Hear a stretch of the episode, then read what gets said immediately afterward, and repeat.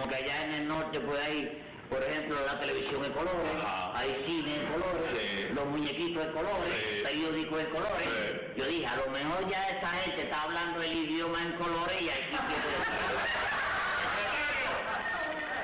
Secretario, póngale 50 pesos la multa a Tres Patines con la pluma esa que usted tiene de cuatro colores. No, pero es que el idioma se puede hablar en. Sí, señor. ¿Por qué? Porque yo pensé, a lo mejor te dan unos toques en la garganta con la penicilina que es amarillita. Ajá. Oíste, Sí. toques de mercuro cromo que es colorado. Ajá. Te dan unos toques de azul metileno que es azul. Ajá. Empieza a hablar y cuando tú vienes a darte cuenta estás hablando el idioma en colores. ¿Eh? Las denuncias ciudadanas tienen voz en Objetivo AM.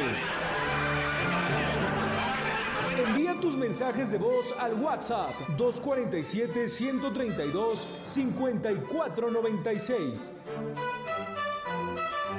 Síguenos en nuestras redes sociales, Twitter, arroba Huamantla, Facebook, la más peligrosa 1370 AM, Instagram, huamantla.tv y TikTok, huamantla.org.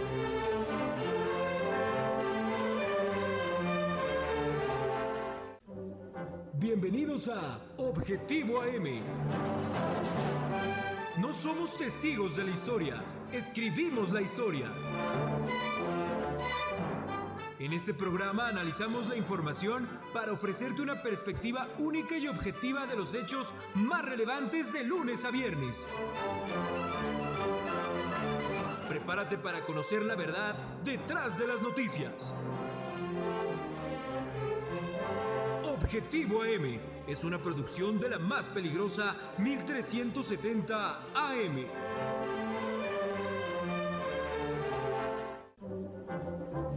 Objetivo AM se transmite a través del 1370 AM, la más peligrosa. Desde el Centro de Información en Juárez Norte número 215, en Huamantla, Tlaxcala.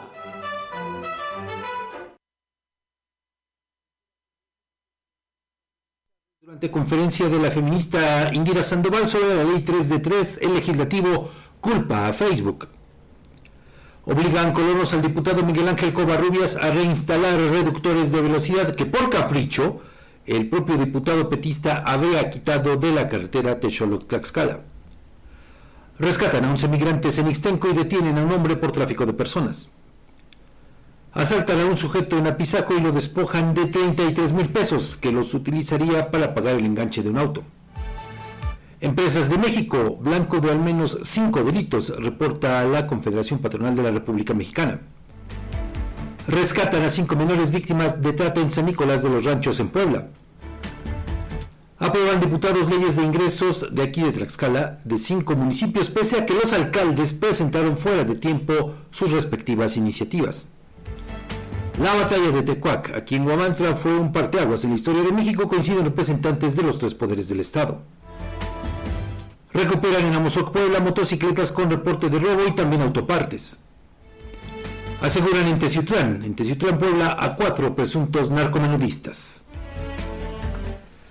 7 de la mañana con 35 minutos, les saludo con mucho gusto en esta eh, fría, también fría mañana, por cierto, de viernes 17 de noviembre de 2023. El termómetro en estos momentos está marcando 5 grados centígrados. Así es que la recomendación, eh, si usted todavía no sale de casa para sus actividades cotidianas, pues eh, prepárese, abríguese muy, muy, bien. Por cierto, bueno, hoy en el sector educativo, concretamente en, eh, pues en el nivel básico, no hay clases, ya sabe, pues con todos estos pretextos que se inventan para que pues deje de haber actividades. Entonces hoy le digo no hay clases, por lo menos en el nivel básico. En el resto sí están teniendo actividades, pero pues aparte, fíjese, pues los docentes en las escuelas, los alumnos, pues van a tener un puente, otro puente bastante largo, porque hoy no tienen clases. El próximo lunes, con motivo del aniversario de la revolución, tampoco tienen clases, así es que van a regresar hasta el próximo martes. Y bueno, de ahí ya, pues desde luego enfilarse para la etapa, lo que resta ya del el fin de este año de 2023. Y bueno, antes de, ir a, la información que le tengo preparada para este día, hay que recordar que precisamente también a partir de hoy inicia pues esta práctica consumista, no hay otra manera de llamarla así, del buen fin. Y entonces, bueno, pues eh, aquí diversas instituciones, diversas organizaciones pues están pues eh, eh, recomendando que pues usted compre en todo caso solamente lo que sea necesario y que reflexione ante todo si lo que usted va a adquirir es necesario comprarlo o no. La otra, si es que también, que va ligado, va a eh, pues, en algún beneficio y lo más importante es que si usted compra a crédito, ya sabe con el famoso tarjetazo en muchas ocasiones, bueno, pues también calcule todos los intereses, todo lo que estas compras puede implicarle para su bolsillo. Aparte, pues le digo que ahí la Conducef pues está haciendo varias recomendaciones para evitar sobre todo pues eh, que usted sea objeto de un fraude porque en estos días con el famoso buen fin que ya lleva varios años eh, en práctica pues se potencian se incrementan los delitos eh, relacionados con la clonación de tarjetas, con la aplicación de cargos indebidos. Así es que le digo, la recomendación por parte de Conducef es esa. Y en el caso de la Profeco, la recomendación que está haciendo, pues es que también tome usted en cuenta las ofertas, porque, le digo, al tratarse de una acción consumista, pues lo único que se busca, obviamente, pues es eso, ¿no? Eh, buscar la manera en que usted caiga, que se enganche en las famosas ofertas, que en muchas ocasiones no lo son tanto, y que tenga usted cuidado con eso. Le digo porque en estos días es muy común, bastante, bastante común, que en diversas redes, principalmente ahora, pues se eh, hagan ofertas sumamente engañosas. Esa es la dinámica comercial le digo sobre todo en la venta de aparatos electrónicos que se está registrando a partir de hoy y va a estar vigente hasta el próximo eh, lunes. Hay que recordar también que, pues, fíjese, la práctica en la que incurren pues distintos eh, dueños de negocios, ¿cuáles? Muy sencillo, que días antes, como por arte de magia, pues etiquetan, reetiquetan sus productos, es decir, les ponen un precio más alto, para que usted de alguna manera se enganche y caiga con esto, con el engaño, para que después, ya cuando llega ahorita el buen fin, como por arte de magia, bajan supuestamente de manera importante los precios, los costos de diversos productos, de diversos artículos. Pero en realidad no es así, porque, pues le digo, si hacemos el ejercicio y, lo vemos, por ejemplo, con los precios de hace un mes, pues vemos que a fin de cuentas, los dueños de muchos comercios no tienen ninguna pérdida. Solamente lo hacen, le digo, para fomentar el consumismo, para enganchar a usted. Así es que esas recomendaciones tenga en cuenta precisamente todo eso. Y reitero, en el caso de las compras a crédito, también piénsela muy bien, haga muy bien sus, sus cálculos, sus cuentas, porque al final de pues las compras nos damos cuenta que los productos que se adquieren resulta que los pagamos muchísimo más de su precio normal. Así es que ahí está la recomendación. Y bueno, vamos a iniciar ya con las eh, eh, noticias. Fíjese que eh, ayer integrantes de 72 familias que habitan en el fraccionamiento San Diego, ubicado en la colonia capitalina de Metepec, bloquearon la carretera que comunica a San Damián Texoloc con la ciudad de Tlaxcala. Esta carretera que también va para Nativitas, para la zona arqueológica de Cacasla. Bueno, pues ese tramo lo bloquearon. ¿Y sabe por qué? En demanda de la restitución de reductores de velocidad que eh, ellos mismos colocaron, pero, pero aquí viene el asunto. Fueron retirados de manera arbitraria por los hermanos Miguel Ángel y Arturo Covarrubias Cervantes.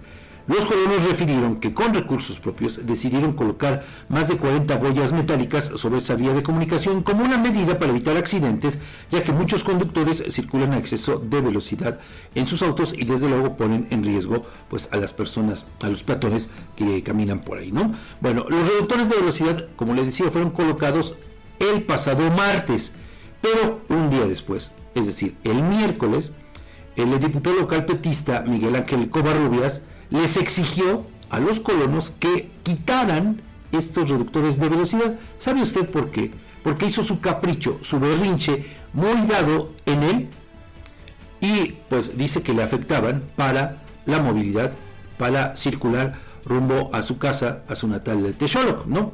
Hay que recordar que él es de allá, su hermano actualmente es presidente municipal de ahí, y entonces el mismo diputado del PT, que por cierto, fíjese, busca convertirse o en presidente municipal de Tlaxcala o en diputado federal, pero el, asunto es seguir viviendo del erario. Bueno, el propio legislador advirtió a los eh, habitantes de este fraccionamiento que si no le hacían caso para quitar los reductores de velocidad, él mismo lo haría.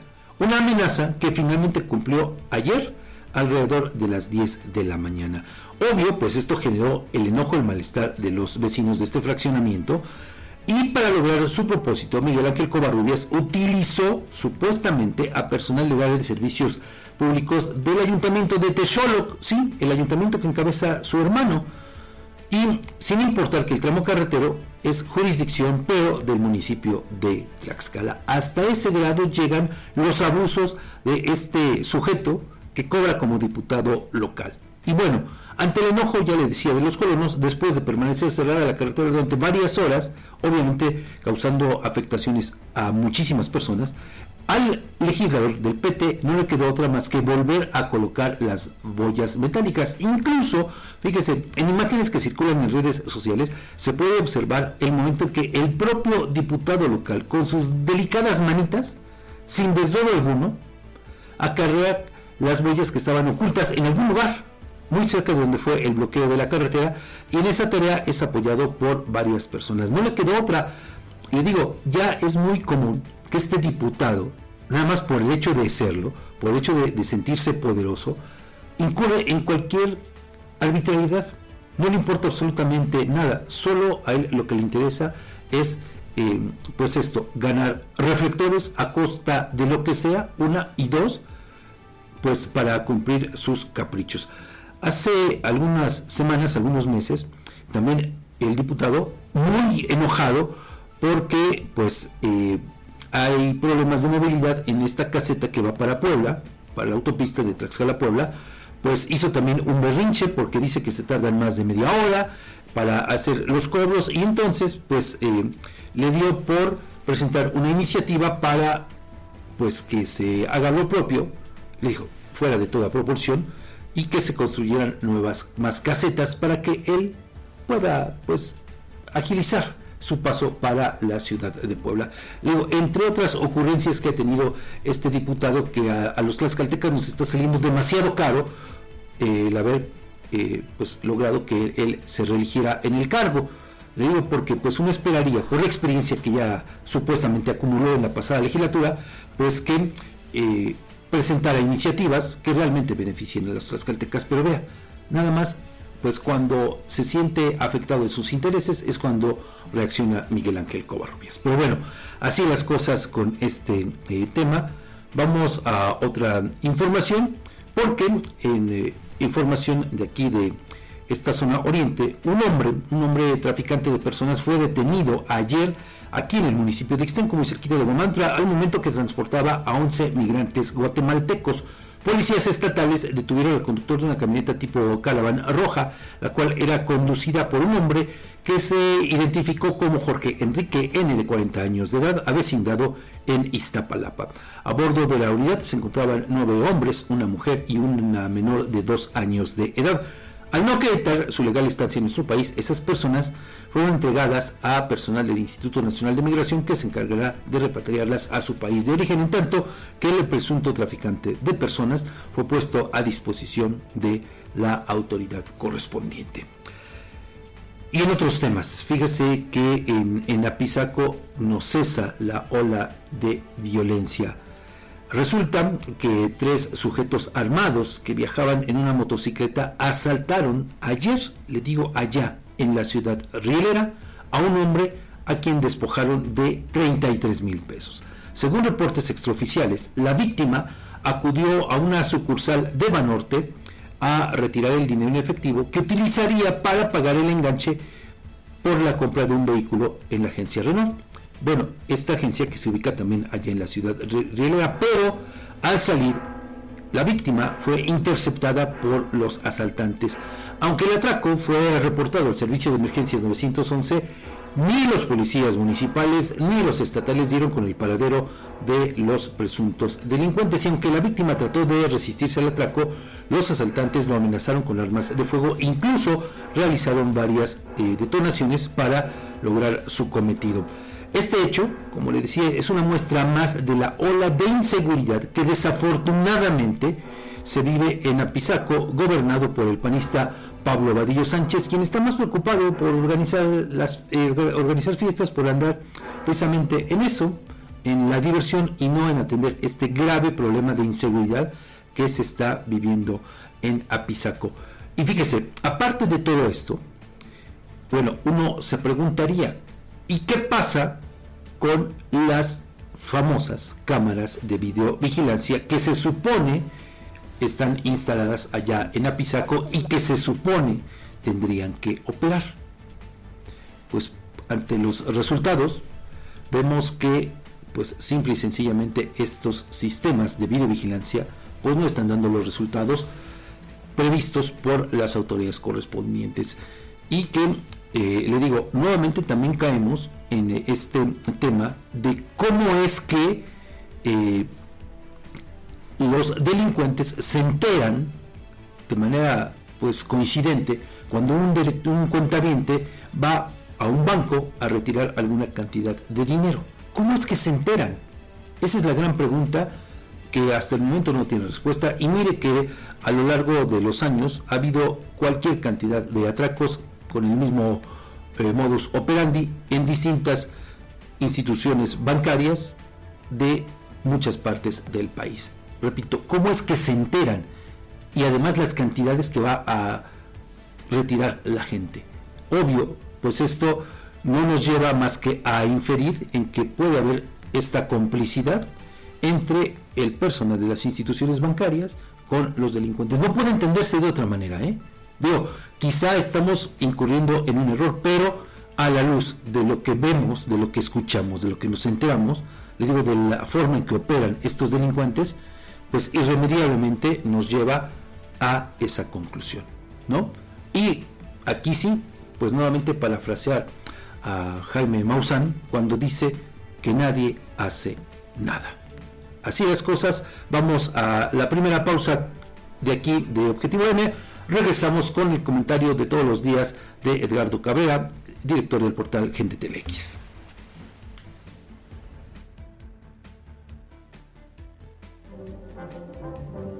Las denuncias ciudadanas tienen voz en Objetivo AM. Envía tus mensajes de voz al WhatsApp 247-132-5496. Síguenos en nuestras redes sociales, Twitter, arroba Huamantla, Facebook, la más peligrosa 1370 AM, Instagram, huamantla.tv y TikTok, huamantla.org.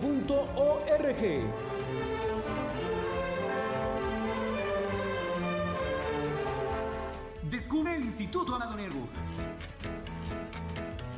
que ofrece educación de calidad con más de 77 años de experiencia formando corazones y mentes. Desde 1947, nuestra misión ha sido promover los principios de una verdadera humanidad a la luz del Evangelio. En el Instituto Amado Nervo ofrecemos niveles educativos de primaria, secundaria y preparatoria en el turno vespertino, con una educación integral y de excelencia. Contamos con talleres para el desarrollo de sus habilidades y pasiones, desde fútbol, oratoria y declamación, hasta voleibol, música y teatro. Nuestros niveles educativos están incorporados vinculados a la CEPE, garantizando una educación avalada por las autoridades. Visítanos en calle Guerrero Norte, número 124, Colonia Centro, en Huamantla, Tlaxcala, o contáctanos al 247 47 204 72. Labor Omnia Visit, porque el trabajo todo lo vence.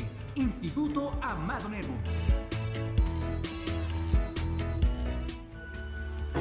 El compromiso no es una palabra, es un acto y Coapiaxla es el ejemplo de ello. Día con día escribimos una nueva historia donde el protagonista eres tú, donde tus necesidades son las nuestras. Y cada día trabajamos para cumplirlas porque con Coapiaxla unidos avanzamos. Gobierno de Coapiaxla 2021-2024. Objetivo AM se transmite a través del 1370 AM, la más peligrosa. Desde el Centro de Información en Juárez Norte número 215, en Huamantla, Tlaxcala. Así como la triste historia perdió autoridad al hablar de la equidad de género y contra la violencia a las mujeres tras la represión y poner como segundo al mando a un agresor, algunas legisladoras se encuentran en la misma o peor situación. Es el caso de quien preside la Comisión Legislativa de Igualdad de Género y contra la Trata de Personas, que ahora que busca un nuevo escaño en el ámbito federal, asoma la cabeza. A sabiendas de que fue una de las 24 personas que votaron a favor de cambiar la constitución política del Estado para facilitar la llegada a la Secretaría de Gobierno de quien fue juzgado por deudor alimentario de su menor hijo y violencia de género, la diputada convocó a un foro para dialogar sobre la ley 3 de 3 y que ningún agresor llegue al poder. Bueno, vaya descaro. Resulta que el hecho indignó a las activistas Jenny Charres y Erendira Jiménez, quienes irrumpieron en el patio vitral y exhibieron la incongruencia. Y bueno, su sorpresa fue mayor porque la reunión se organizó a la hora en que empieza a ocultarse el sol, no hubo invitaciones, el recinto lucía semivacío, así lo planearon, y la ponente fue la también activista Indira Sandoval, quien se vio sorprendida también por la singular protesta. Evidenciados y transmitidos en vivo en la cuenta de Facebook de Jenny, fue la propia feminista invitada e impulsora de la 3 de 3 contra la violencia hacia las mujeres en el país, que tomó la palabra y les dio la razón a las activistas tlaxcaltecas. La hipocresía no es nueva, en más de dos años, la legisladora local Ruiz tampoco se ha pronunciado por las agresiones a las mujeres por parte del Estado durante las manifestaciones del 8 de marzo, PAN 2, la muerte de una normalista en las protestas de la rural de Panotla el año pasado, las seis decenas de feminicidios que contabilizan organizaciones y menos ante el ocultamiento del delito de trata por parte del gobierno al que le sirve desde la 4T. y miren otro asunto. En Zacatelco están por perder la oportunidad de tener un hospital de 180 camas y más de 52 especialidades médicas. La mezquindad del cachorro, que malgobierna ese municipio, y la politiquería barata de sus pocos seguidores, ha llevado al traste el proyecto que ya palomeó el IMSS. El problema radica en que no hay voluntad de los padres de familia de la primaria Ignacio Zaragoza para donar un predio en su poder, y no hay por qué culparlos. En dos años el ayuntamiento ha preferido las obras de relumbrón, esas que al cabo de los meses están destrozadas por la mala calidad de los materiales, pero que dejan jugosos moches. Para el caso del nosocomio planteado, el cachorro, que más bien parece una fiera en decadencia, no ve ninguna ganancia en sus bolsillos y la perversidad ha contaminado a los padres de familia que no ven la importancia de tener un hospital. Ante la terquedad de no ceder el predio al IMSS, esta semana el propio delegado Julio Gutiérrez fue llevado por la diputada local y líder del Sindicato de Salud Blanca Águila para exponer a los involucrados el proyecto que ante la mezquindad podría reducirse de 180 camas a 90. Y en el peor de los casos, bueno, ni mejoramiento de su arcaica clínica tendrá. Ya olvidaron los tiempos de pandemia por COVID-19 cuando no había infraestructura que alcanzara para atender la demanda. Recuerda que puedes seguir en Facebook, X, Instagram, TikTok y Spotify como Dado Cabrera o Gente Telex o suscríbase a mi canal YouTube o si prefieren www.gentetelex.com. Después de escuchar el comentario de Edgardo Cabrera, director del portal Gente Telex, vamos a continuar con la información. En cumplimiento al decreto 250 por el que se declara capital del estado de Tlaxcala a la ciudad de Guadalajara por un solo día, Ayer los tres poderes del Estado se trasladaron a este pueblo mágico. Estuvieron aquí solamente algunas horas, porque eso de que sea capital del Estado por un día no es más que una eh, mero eufemismo, ¿no? Pero bueno, durante la sesión extraordinaria pública y solemne desarrollada en el Salón de Cabildos del Palacio Municipal, en representación de Lorena Cuellar Cisneros, el titular de la Secretaría de Gobierno, Luis Antonio Ramírez Hernández, afirmó que Guamantla no solo se erige como la capital de Tlaxcala por un día, sino también como un símbolo de identidad estatal y nacional recordó que la batalla de Tecoac, librada el 16 de noviembre de 1876, no fue solo un enfrentamiento militar, sino que se constituye ya como un capítulo decisivo en la historia de México, un momento en el que se, se definieron rumbos y destinos. Ramírez Hernández recalcó que con la gestión de la gobernadora se busca que los emblemáticos tapetes y alfombras de Guadalajara formen parte del patrimonio cultural e inmaterial de México por la UNESCO. En su mensaje, la presidenta de la mesa directiva del Congreso del Estado, Mónica Sánchez Angulo, enalteció el hecho histórico del 16 de septiembre de 1876 en las inmediaciones de la hacienda de Tecoac, cuya batalla contribuyó a que el general Porfirio Díaz más tarde se convirtiera en presidente de México, con lo que inició un periodo de paz y crecimiento en el país.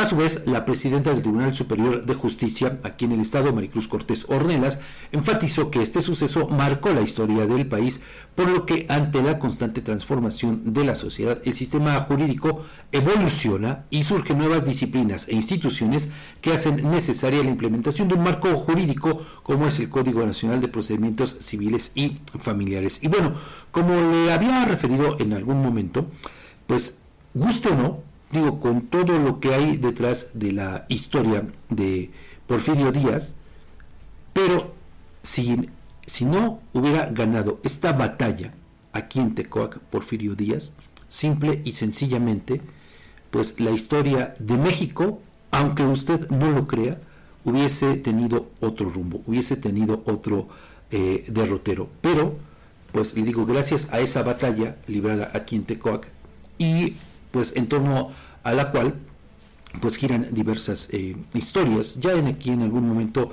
eh, el año pasado le, presentamos pues eh, algunos datos históricos de este hecho en voz del cronista de la ciudad José Hernández Castillo referente a que como incluso pues Porfirio Díaz invocando a la Virgen de la Caridad pues es que gana esta batalla. Por eso es que después él le dona eh, la corona, le dona, le dona a la Virgen de la Caridad eh, unos aretes de oro, una palma, en agradecimiento a ese triunfo, que le digo, de lo contrario, bueno, ni Porfirio Díaz hubiese llegado a la presidencia de México y pues tampoco, le digo, sería la misma historia. De hecho, bueno, hay eh, pues algunas versiones, así nos los contó en su momento el cronista de aquí de la ciudad, que pues por eh, ese hecho histórico, Porfirio Díaz le tuvo a Guavantla, le guardó un cariño especial, incluso pues con él comenzó,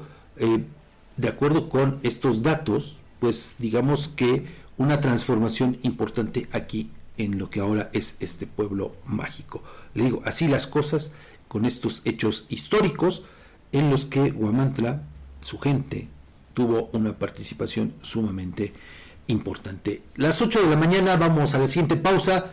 Le pido que siga con nosotros, tenemos más información.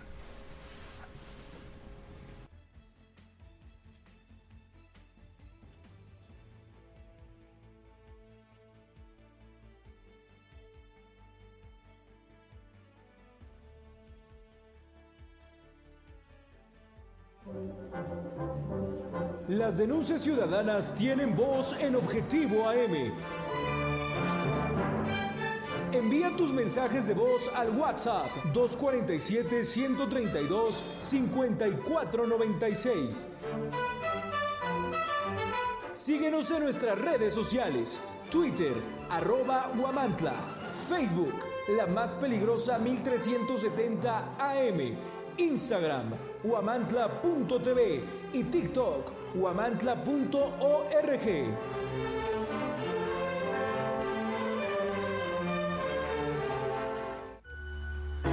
El compromiso no es una palabra, Es un acto y Coapiaxla es el ejemplo de ello.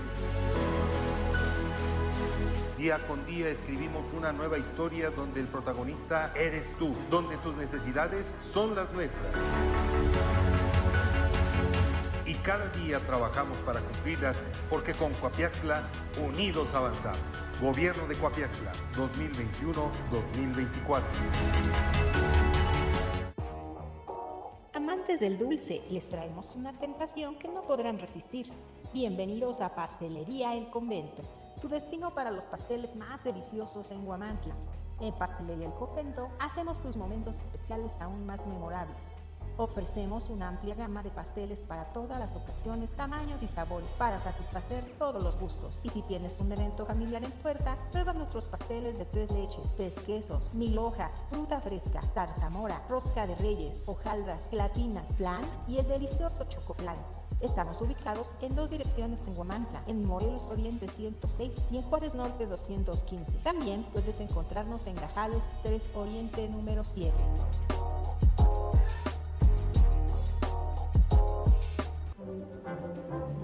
Objetivo AM se transmite a través del 1370 AM, la más peligrosa.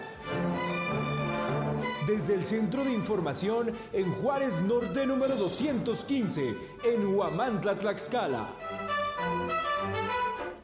Bien, continuamos aquí en Objetivo AM y bueno, hace un rato ya escuchábamos eh, pues en el comentario de Edgardo Cabrera pues eh, este tema relacionado con lo sucedido allá en el Congreso del Estado. Bueno, le platico.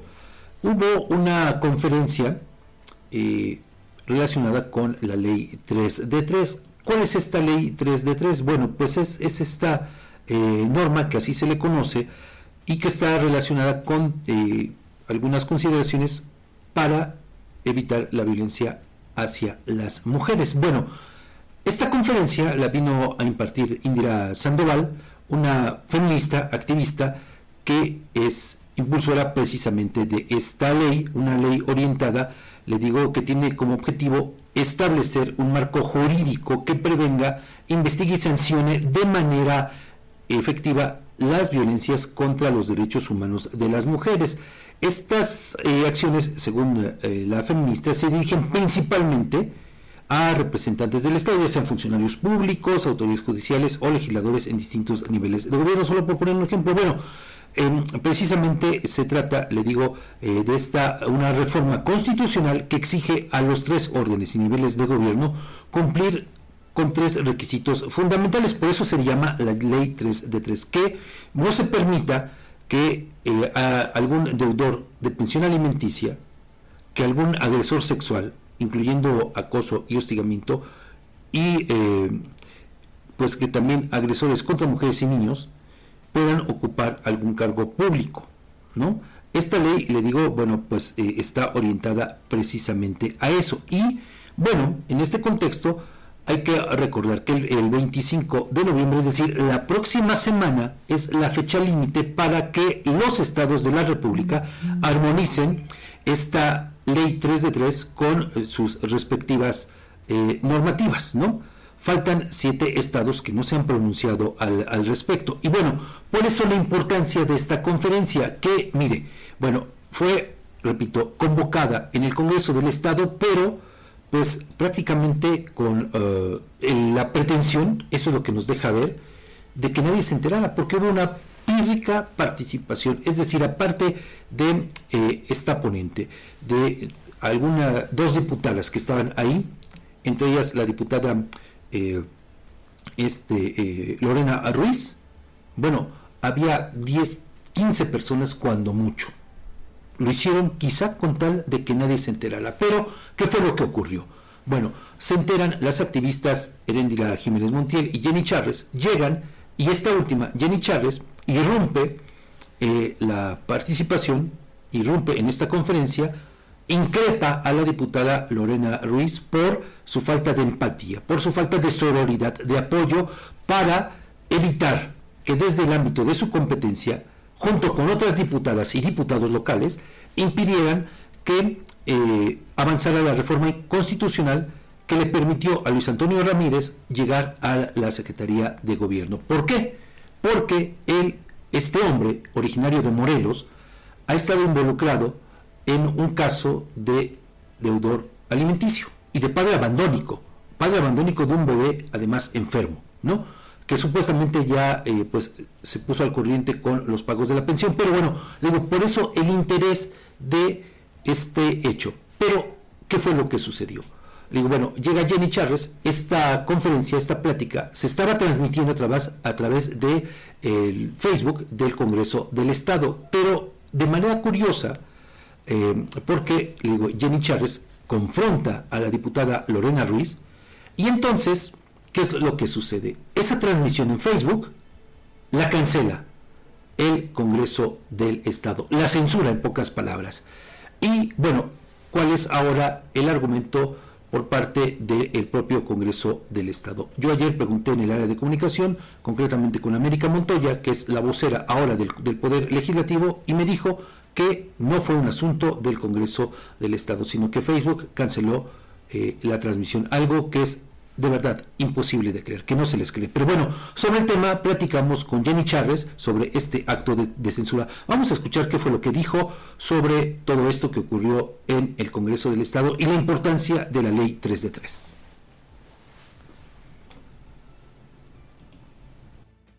Esta semana hubo un foro eh, relacionado con la ley 3 de 3. Estuvo incluso como invitada, como panelista Indira Sandoval. Usted llegó ahí, irrumpió, hizo varios comentarios, pero lo que llama la atención, Jenny, es que la transmisión que en ese momento realizaba el Congreso del Estado a través de Facebook, pues curiosamente la bajan de su, de su cuenta de Facebook.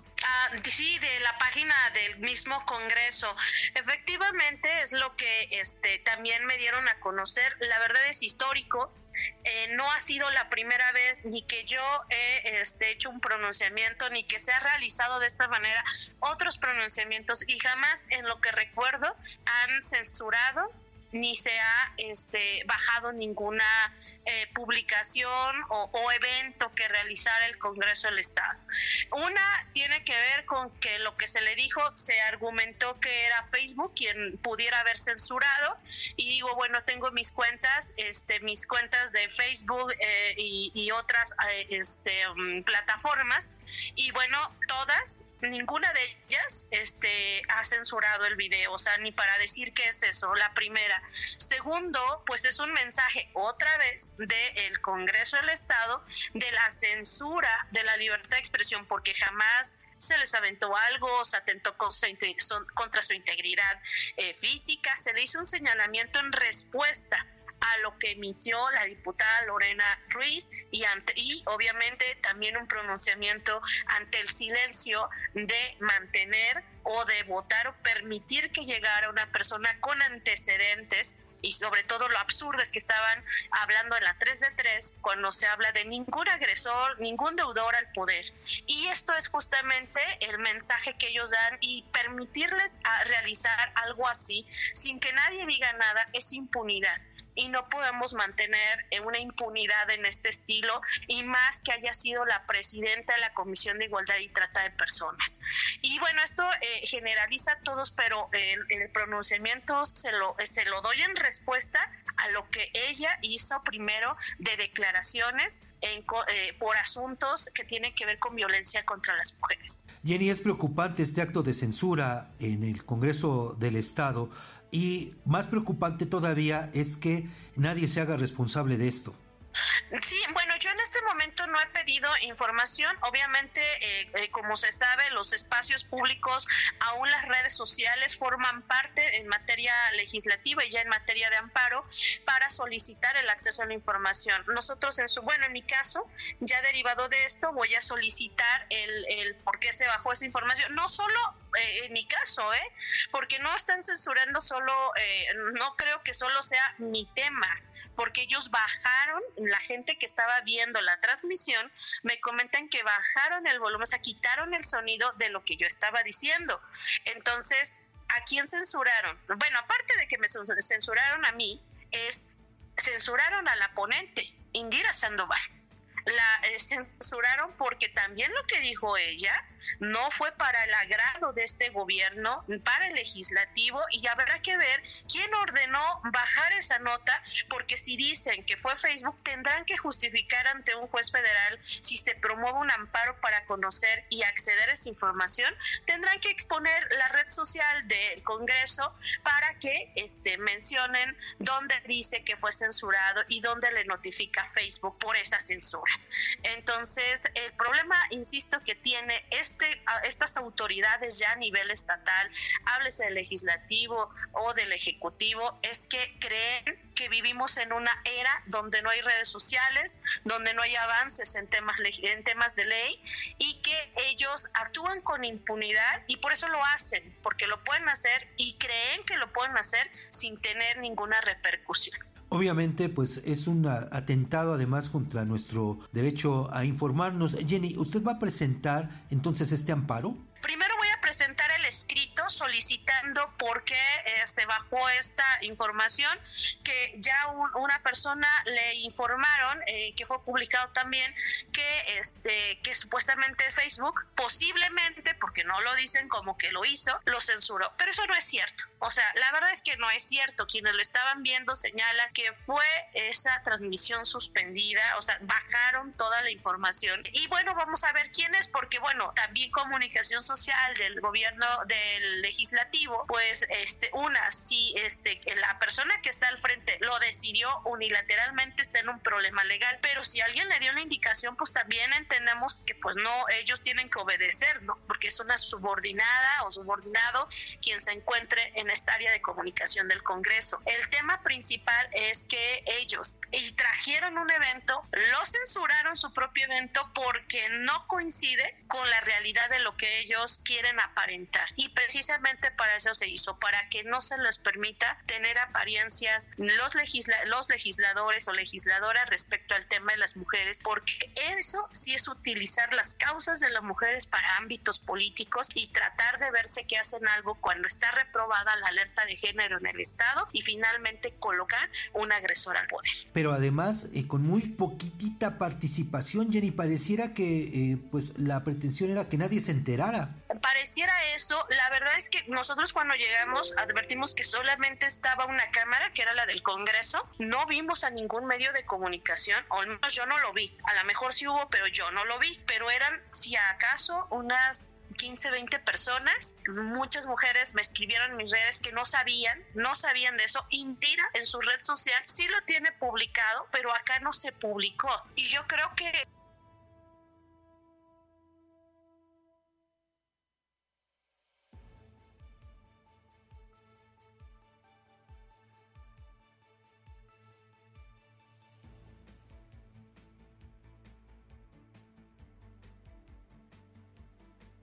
esta semana. Efectivamente, nosotros no olvidamos, nosotros eh, tenemos muy bien el registro de quiénes son, de dónde provienen. También sabemos de las pretensiones que se tuvo en, algún momento, no solo de, eh, de, algunas, de varias eh, legisladoras, sobre el tema de este, regularizar supuestamente el tema de la prostitución. Por eso, algunos de los discursos incluso que di como eh, directora del Centro de Justicia en su momento fue que no podía permitirse que se permita la venta de los cuerpos de las mujeres. Entonces, por eso, porque nosotros, así como en la política, en el activismo, nos enteramos de muchas cosas y son cosas que no podemos olvidar y que tenemos que recordarlas para decirles que no vamos a permitir eso que pueda atentar contra las mujeres. Pero acá el tema es, ese antecedente lo tiene y otro es lo que está haciendo en este momento, que es igual y peor todavía, porque lo sigan atentando contra las mujeres siendo ella mujer, siendo ella una legisladora y teniendo el poder que tiene, por eso se los dije, ustedes ni con todo el poder este, han defendido a una sola mujer, no lo han hecho. Cuando ella incluso señala reconocer lo que es ser víctima cuando no se demuestra en los hechos. Y eso atenta contra las mujeres y se lo tenemos que decir si hay silencio de quienes debieran hablar por todas nosotras. Y aparte, Jenny, pues eh, también, pues ahí hay que referirlo. Indira Sandoval dice que se fue muy preocupada de Tlaxcala por la situación que se vive en la entidad y que comparte la indignación de gente como usted por el nombramiento que se dio principalmente en la Secretaría de, de Gobierno con Luis Antonio Ramírez.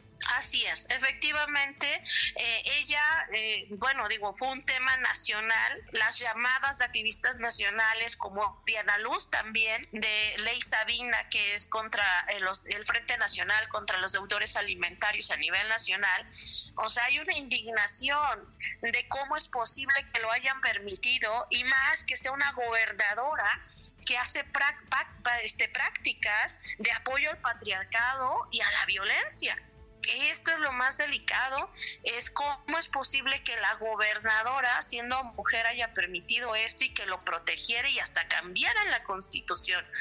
son una serie de irregularidades, insisto, que, que así como el tema de la ley de protección, es solamente legislativo, es una mesa de trámite nada más, donde reciben indicaciones de qué se aprueba, qué no se aprueba, porque si hubiera voluntad, ya hubieran creado el registro el registro estatal contra deudores alimentarios, ya estaría bien establecido el tema de la 3 de 3 en días o en horas, como hicieron el cambio de la Constitución. Y aparte, Jenny, pues también hay que eh, referirlo con, con, este tema de eh, la eh, ley 3 de 3, pues ya son varios días, bueno, muchos días, mejor dicho, de que este se publicó en el diario oficial de la federación, pero pues eh, aquí en Tlaxcala parece que es un tema que no interesa. Mira, yo creo que el tema lo hemos, se ha hablado. El tema o sea, no interesa desde el legislativo, vamos. No, sí, o sea, porque nadie ha presentado un amparo o algo. Hemos estado viendo eh, opiniones de varias personas que, este, que están relacionadas con el derecho. Si bien es cierto, pareciera pareciera que se hizo las cosas bien. Eh, eh, estamos recibiendo, por ejemplo, comentarios de regidores o regidoras que señalan que fue una operación de voten y ya, porque si no, no nos van a dar recursos.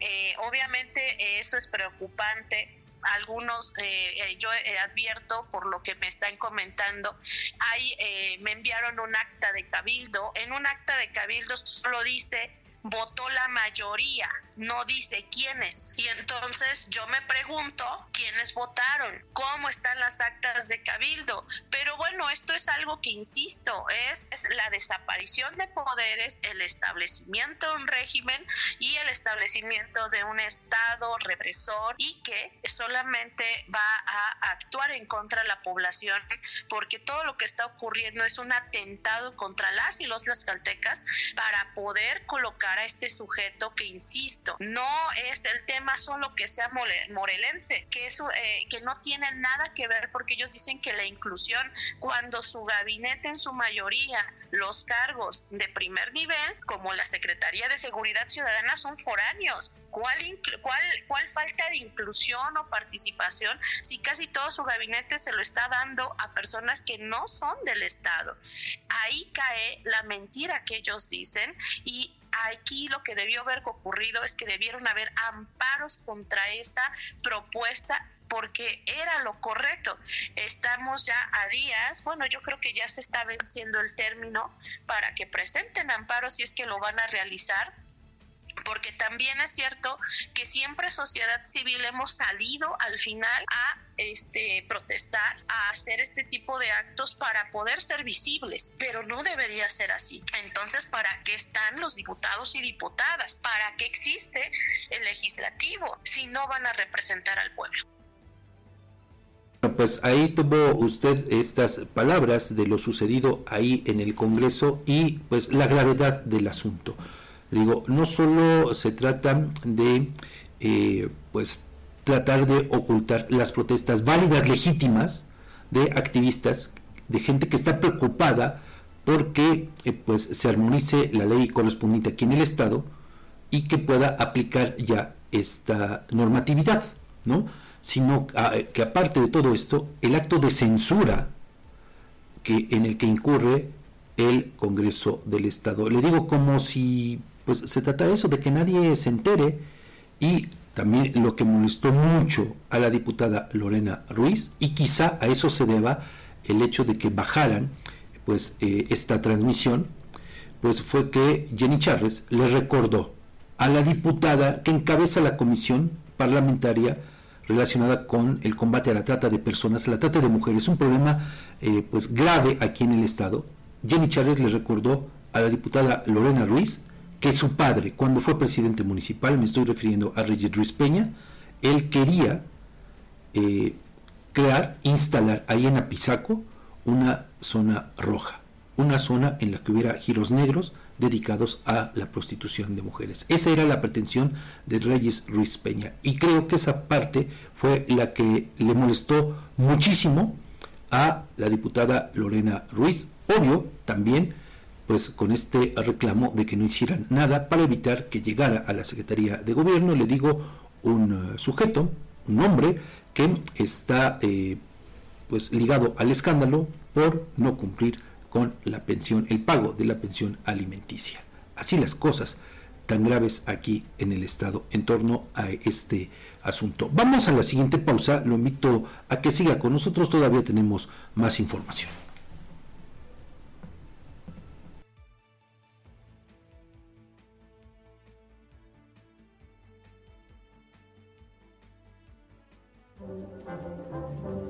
Las denuncias ciudadanas tienen voz en Objetivo AM. Envía tus mensajes de voz al WhatsApp 247-132-5496. Síguenos en nuestras redes sociales, Twitter, arroba Guamantla, Facebook, la más peligrosa 1370 AM, Instagram, huamantla.tv y TikTok, huamantla.org.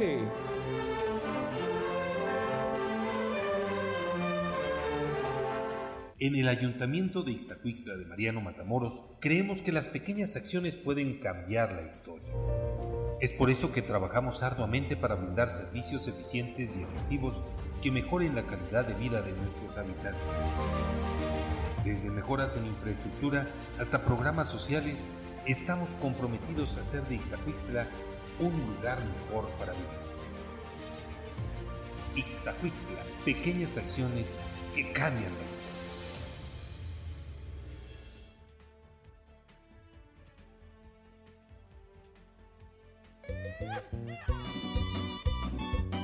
Antojo de comida norteña, no busques más. En Restaurante La Santa somos el destino perfecto para la pizza, parrilla y bar. Comienza tus mañanas con machaca auténtica del norte y nuestras enchiladas. Además, disfruta de los tradicionales chiaquiles y las irresistibles chimichangas de carne y queso. Si tu antojo es de unos ricos caldos, en La Santa te ofrecemos el caldo de camarón seco y el jugo de carne. Además, prueba nuestro mole de setas estilo pancita. Si eres amante de la parrilla al carbón, no puedes perderte nuestros cortes premier, como la picaña, la rachera, el ribeye, el New York y el salmón.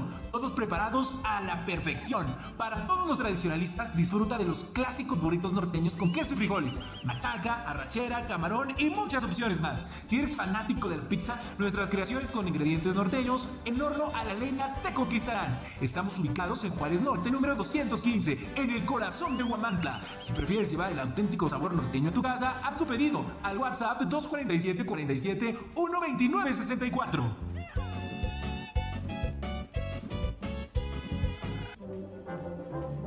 Objetivo AM se transmite a través del 1370 AM, la más peligrosa. Desde el Centro de Información en Juárez Norte número 215, en Huamantla, Tlaxcala. Aquí en Objetivo AM tenemos más noticias. Durante la vigésima segunda sesión ordinaria del Congreso local, pues eh, quienes integran la actual legislatura aprobaron los dictámenes correspondientes a las leyes de ingresos de seis municipios para el ejercicio fiscal de 2024. La Comisión de Finanzas y Fiscalización, que encabeza el diputado Ever Alejandro Campech Avelar, presentó ante el Pleno los dictámenes de las leyes de ingresos de Santa Cruz Quiletla, Terrenate, Tenancingo, Acuamanara, de Miguel Hidalgo, Mazatecosco, de José María Morelos y de Totolac. Bueno, eso de, de los las leyes de ingresos, pues no fue propiamente eh, como tal, ¿no? Porque ahorita le voy a explicar. Resulta que durante el análisis y la discusión se destacó que los municipios de Santa Cruz, Quiletla y Terrenate, es decir, las autoridades municipales de esos lugares, no presentaron su iniciativa de ley de ingresos para el ejercicio fiscal de 2024 dentro del plazo legal, una situación entendida como perjudicial para el desarrollo de los respectivos municipios. Bueno, en ese sentido y en cumplimiento de lo establecido en las normas respectivas, pues va a continuar en vigor la ley de ingresos eh, de este año adecuando solo las cuotas previstas y eliminando todo cobro considerado como una acción inconstitucional, anticonstitucional, de acuerdo con lo resuelto por eh, la Suprema Corte de Justicia de la Nación. Para el caso de Tenancingo, Acomanal y Mazatecosco, se dio por no recibida su ley de ingresos su iniciativa para 2024, ya que no cumplía con la verificación de la asistencia de la mayoría de los integrantes de sus respectivos cabildos, por lo que su validez no es acreditable. Y entonces se tomó en consideración que la ley de ingresos para el ejercicio fiscal de 2023 pues va a seguir vigente, eliminando cobros que resultan violatorios a derechos humanos promovidos por un acto de inconstitucionalidad resuelto por la Suprema Corte. Para el caso de Totolac, el municipio presentó en tiempo su respectiva ley de ingresos. Sin embargo, fíjese, esto de verdad que eh, ya no sé si da risa o nos da coraje, pero resulta que eh, los integrantes de este cabildo de Totolac pues quisieron verle la cara a los integrantes, a los y las integrantes del Congreso del Estado, porque presentaron el acta de cabildo, pero del 28 de septiembre de 2022. Es decir, esta, este documento ampara una sesión en la que supuestamente se aprobó la iniciativa de ley de ingresos, pero para el ejercicio fiscal de 2023, no de 2024. Es decir, que estos cuates de, el cabildo de, de Totolax, pues se les hizo muy fácil, ya no les, ganaron los tiempos y entonces, bueno, pues les mandamos esta acta de 2022, pues igual ni se dan cuenta y lo dejan pasar. Y entonces, fíjese, la gravedad del asunto. Ah, y aquí es cuando uno, uno se llega a preguntar, bueno, ¿qué pasa entonces con eh, las autoridades municipales, con los integrantes de los cabildos? ¿A qué me refiero? Es decir, fíjese, tanto que ganan, y usted dígame si los, sobre todo los regidores de cualquier ayuntamiento, realizan realmente un trabajo en beneficio de las comunidades. Bueno, aparte, están obligados por ley a cumplir con todos estos ordenamientos, con la presentación de la ley de ingresos, por ejemplo. Pero mire, ¿cómo dejan pasar los días, dejan correr el tiempo y no cumplen con la labor para la cual fueron electos? Bueno, ya de entrada le digo, eso es condenable, ¿no? Porque aparte, pues todavía intentan burlarse de las autoridades correspondientes, en este caso de quienes integran el Congreso local. Pero el tema no queda solamente ahí, sino que, fíjese, como, eh, pues le digo, algunos ni siquiera hacen la tarea, otros la entregan de manera extemporánea, como si realmente tuvieran tantas cosas que hacer a lo largo del año y que no tuvieran presente que deben cumplir con la entrega de esta iniciativa. Pero todavía hay más, porque resulta que en los casos que le he referido de estos municipios, las autoridades municipales no tomaron en consideración una recomendación que hizo la Suprema Corte de Justicia para que no incluyeran en estas leyes de ingresos cobros indebidos de alumbrado público, porque resulta inconstitucional. Eso se los dijeron desde hace varias, eh, varios días, varias semanas, pero aún así las autoridades municipales pues hicieron caso omiso nada más y nada menos que del máximo tribunal de nuestro país, me estoy refiriendo a la Suprema Corte de Justicia. Y entonces, bueno, pues vea en lo que deriva todo esto. Esa es solamente una parte de lo que veremos en los siguientes días porque va a continuar la discusión, análisis y en su caso aprobación de las leyes de ingresos de los municipios. Pero, le repito, vea el grado de irresponsabilidad de todas las personas que integran los cabildos.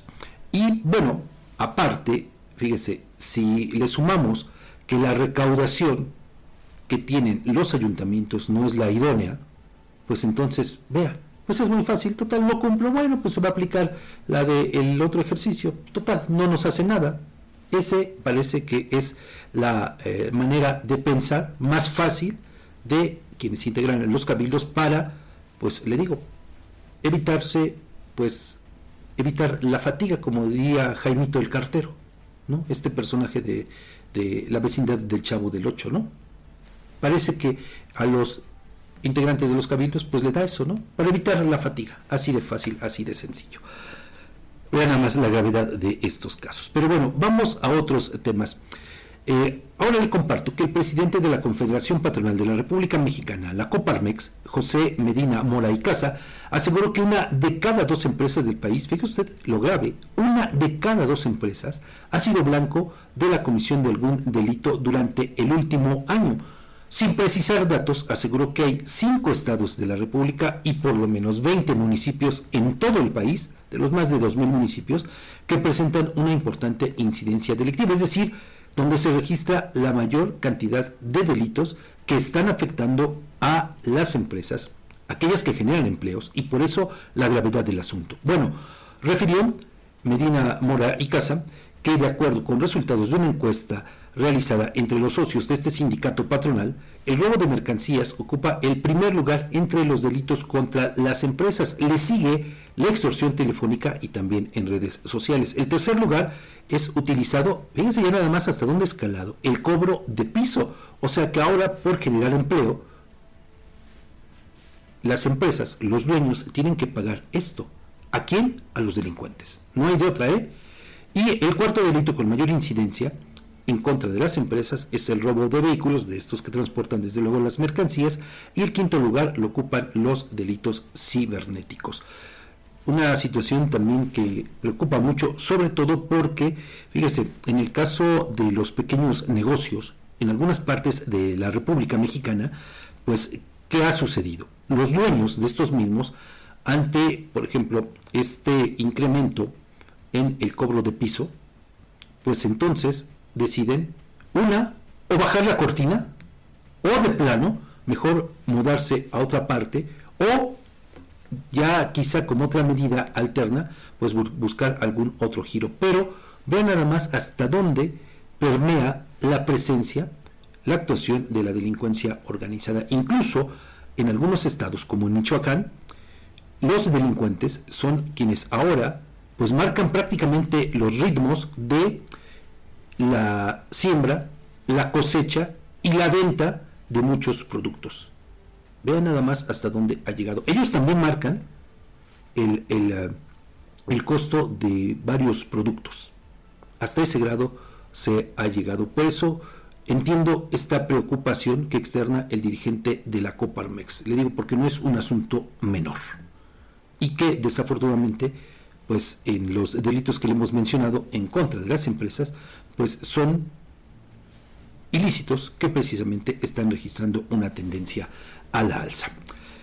Vamos a otros temas. Ahora le comparto que en atención a una denuncia del sistema municipal DIF de San Nicolás de los Ranchos por la presunta venta de droga y prostitución de un adolescente, la Fiscalía General del Estado de Puebla cateó un inmueble y rescató a cinco menores que eran víctimas de trata.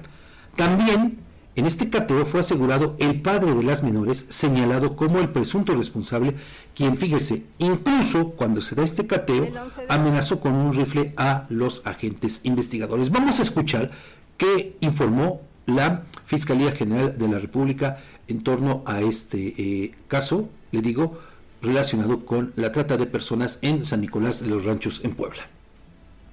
El 11 de marzo de 2023, la Fiscalía recibió denuncia del coordinador jurídico del Sistema Municipal DIF de San Nicolás de los Ranchos, quien hizo del conocimiento que en un domicilio ubicado en la Junta Auxiliar de San Juan Pedro, de San Pedro, Yancuitlalpan, se encontraban en riesgo cinco menores de edad debido a que su progenitor se dedica a la venta y consumo de droga y presuntamente prostituía a su hija. La Fiscalía inició investigación el 11 de marzo de 2023 para esclarecer el caso, personal de la Fiscalía realizó vigilancia, posicionándose en inmediaciones del inmueble señalado, logrando apreciar que dos personas del sexo femenino, aparentemente menores de edad, iban custodiadas por un masculino de aproximadamente 40 años, visualizando que las menores se agachaban constantemente hasta que todos ingresaron al domicilio. El 6 de noviembre de 2023, La Fiscalía solicitó orden de catego con la finalidad de rescatar a las víctimas de identidad reservada, por lo que el juez de control autorizó en la misma fecha el ingreso al inmueble. El 8 de noviembre, personal de la Fiscalía cumplió la orden de cateo, localizando en el inmueble a Fabián N., quien portaba un arma tipo rifle con la que apuntó hacia los agentes investigadores, amenazando con dispararles si no se retiraban. Tras, tras desarmar al hombre de 42 años de edad, los agentes investigadores le realizaron una inspección encontrando en la bolsa del pantalón una bolsa con droga conocida como cristal. Asimismo, al desahogar la diligencia, se localizaron los siguientes indicios. Una bolsa con cristal, una pipa de cristal, un objeto metálico en forma de espátula, tres teléfonos celulares, tres empaques que contienen preservativos, una planta de marihuana. En la diligencia, la Fiscalía logró el rescate de cinco menores de edad de identidad reservada de 17, 14, 9, 5 y 2 años de edad respectivamente. Asimismo, se rescató a su progenitora Daniela J. Las menores de edad son resguardadas en el Centro de Justicia para las Mujeres de Puebla. El 10 de noviembre de 2023 se realizó audiencia inicial en contra de Fabián, Fabián N., en la que el juez de control calificó de legal su detención y retención también lo vinculó a proceso por delitos contra la salud en su modalidad de posesión simple del narcótico denominado cristal, portación de arma de fuego de uso exclusivo del ejército, armada y fuerza aérea y ataques peligrosos. Eso respecto de ese asunto, pero hay más, porque resultado de investigaciones por denuncias de robo de vehículos, policías de investigación también de la Fiscalía General del Estado de Puebla catearon varios inmuebles en el municipio de Amozoc. ¿Y sabe qué encontraron? Pues una cantidad importante de motocicletas con reporte de robo y también de autopartes. Vamos a escuchar lo que dijeron en torno, le digo, a esta eh, investigación relacionada con el robo de motocicletas allá en el municipio de Amozoc. Encontraron varias, varias. ¿Ya tenemos listo? Vamos a escuchar. La Fiscalía inició la investigación con motivo de la recepción de una denuncia en la que se refirió que en un taller mecánico ubicado en calle Nacional llevaban motocicletas robadas para desmantelarlas y modificar sus números de serie y después venderlas. El 9 de noviembre de 2023, la Fiscalía solicitó y obtuvo orden judicial de cateo para inspeccionar el inmueble ubicado en calle Nacional de la colonia Casablanca en el municipio de Amozoc de Mota. Al día siguiente, Agentes investigadores dieron cumplimiento al mandamiento judicial localizándose en el inmueble tres vehículos con reporte de robo, siendo estos una motocicleta marca itálica modelo 2016 color negro robada en San Antonio La Portilla, municipio de Tecamachalco, el día 24 de enero del 2023. Una motocicleta marca itálica color negro robada en la localidad de Aguateno, municipio de Libres el 9 de marzo de 2023 y una motocicleta marca Dínamo con placas sobrepuestas y con reporte de robo en la calle Circunvalación en la ciudad de Puebla el día 10 de febrero de 2021. Seis vehículos con sus medios de identificación alterados, tratándose de una motocicleta marca Vento color negro, una motocicleta marca Itálica color negro, una motocicleta Dínamo color negro, una motocicleta marca Aprilia, una, una motocicleta marca itálica color verde con negro y una motocicleta marca Yamaha color negro. En el inmueble también se revisaron los siguientes vehículos que no cuentan con reporte de robo. Una motocicleta marca Honda color negro, una motocicleta marca Suzuki de color azul, una motocicleta marca Yamaha color negro, una motocicleta marca Vento color negro y una motocicleta marca Yamaha de color azul. Además se localizaron las siguientes motopartes. Cinco amortiguadores, siete salpicaderas, ocho llantas, tres tanques de gasolina, nueve monoblocks, tres escapes, 17 fascias, un motor y cuatro rines. En total se aseguraron 14 vehículos tipo motocicletas y 67 autopartes, así como el inmueble de referencia. Bueno, eh, en otros asuntos, también allá de Puebla, pero ahora, bueno, pues nos vamos hasta eh, Teciutlán porque ahí en acciones de combate al narcomenudeo, en este municipio, en Teciutlán, policías de investigación de Puebla realizaron, le digo, cinco cateos. Resultado de este trabajo fueron detenidas cuatro personas, Carlos, Sergio, Eduardo y Miriam, en posesión de diversas cantidades de distintos tipos de drogas, armas de fuego, cartuchos útiles y también dinero en efectivo. Escuchamos.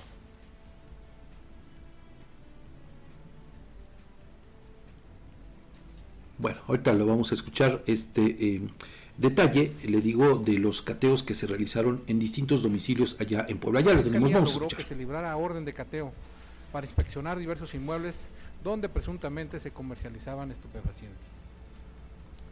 El 11 de noviembre de 2023, agentes investigadores realizaron diligencias en los distintos inmuebles logrando obtener los siguientes resultados.